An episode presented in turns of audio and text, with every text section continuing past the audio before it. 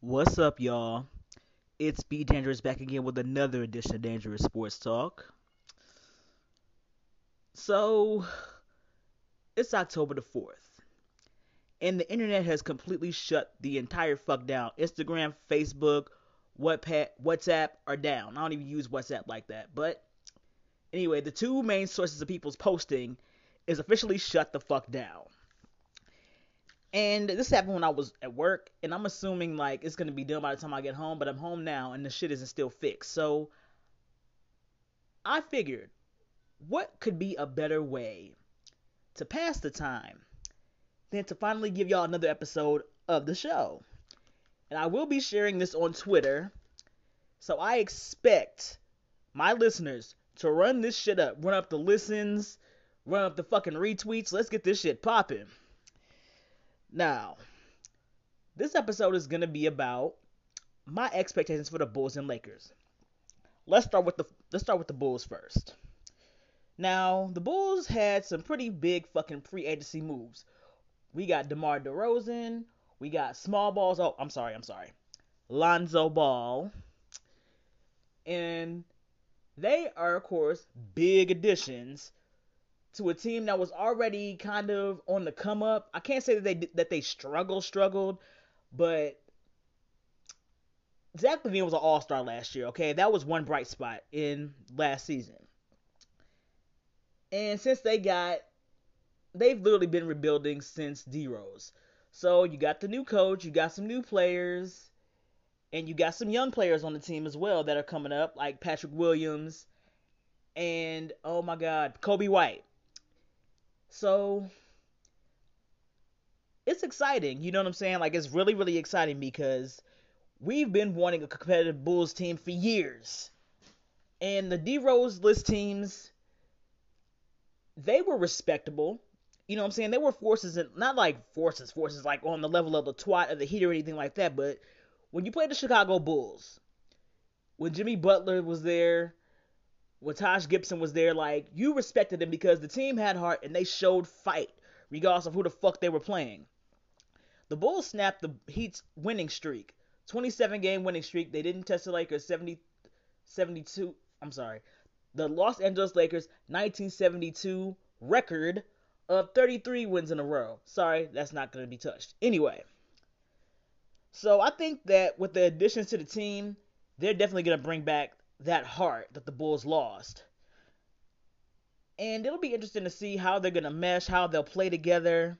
You know what I'm saying? Because train, uh, not train, training camp, training camp started, and media day already passed up. So we're getting on the cusp of NBA season, and I'm definitely excited about that.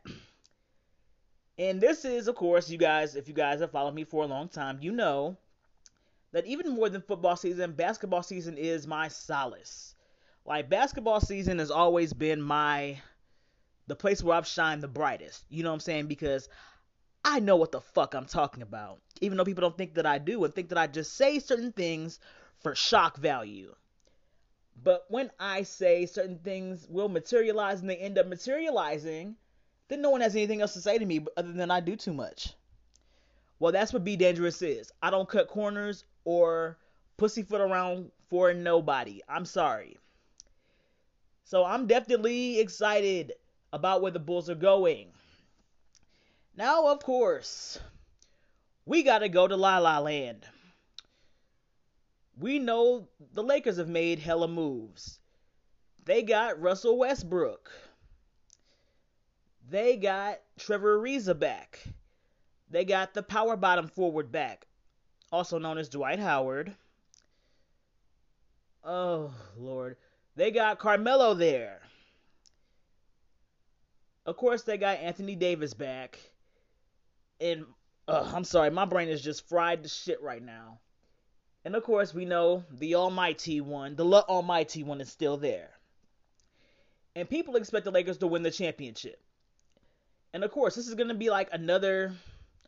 I see this team being another 2004 Lakers. And if you don't know about them, they pretty much signed Karl Malone, Gary Payton, and they made it all the way to the finals, but end up getting mollywopped by fucking Detroit in five games.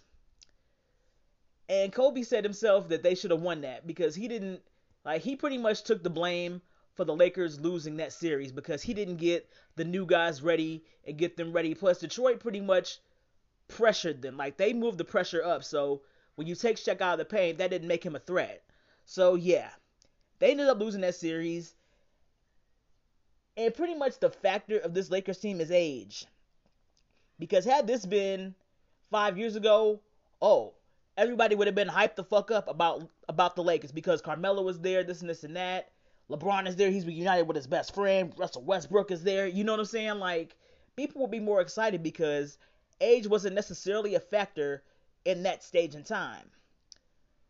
But I guess the most like the one move that I was the most well not even shocked about, but the most the move that I was the most glad about was Russell Westbrook. Because I know he's the type of player that I would want on my team. I've been wanting a Kobe caliber player, and Russell Westbrook fits the bill, whether you want to admit it or not. Because Kobe said that he always loved the way that Russell Westbrook played, and Russell Westbrook reminded him of him. Excuse me. Because he always played with that tenacity, he always played with that anger, that vigor, every single game he go out there and play it like it was his last. And then when he fucked up during games, he didn't he didn't pussyfoot around, nor did he make excuses. He would just come out and say, "Yo, I played like shit, and we lost the game." You know what I'm saying? And that's the type of player that I was perfectly okay with having on the team. And he takes it seriously. Like his mindset is why I've I was I wouldn't say that I was the biggest Russell Westbrook fan, but I always respected his game. You know what I mean? So to know that he's on the team and knowing how he's gonna come and knowing how he's gonna go 100 miles an hour every single game if he stays healthy, I'm glad with that. I'm perfectly glad with that.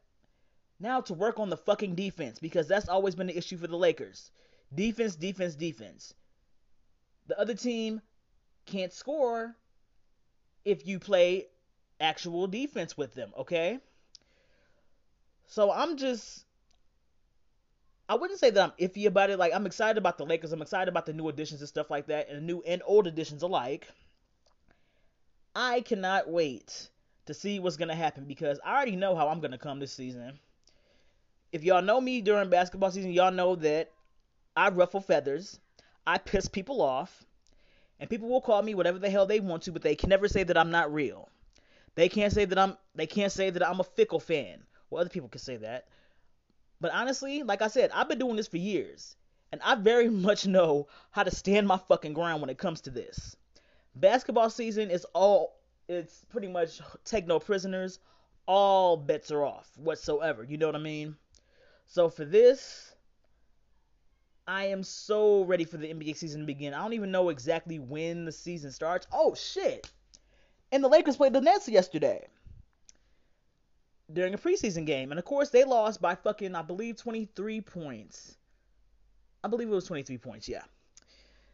And people are saying, oh, it doesn't count. No, it doesn't count, but I'm still going to talk about it. I address that as well. But when the season begins, oh, you best believe Be Dangerous will be in the house and it's going the fuck down. I'm going to wrap up things right here. Y'all went up to fucking listens on my last episode of the of the plane ride from hell, and I thank you guys so very much for that. I love my loyal listeners. Keep running up the listens on this, and you guys have a good day.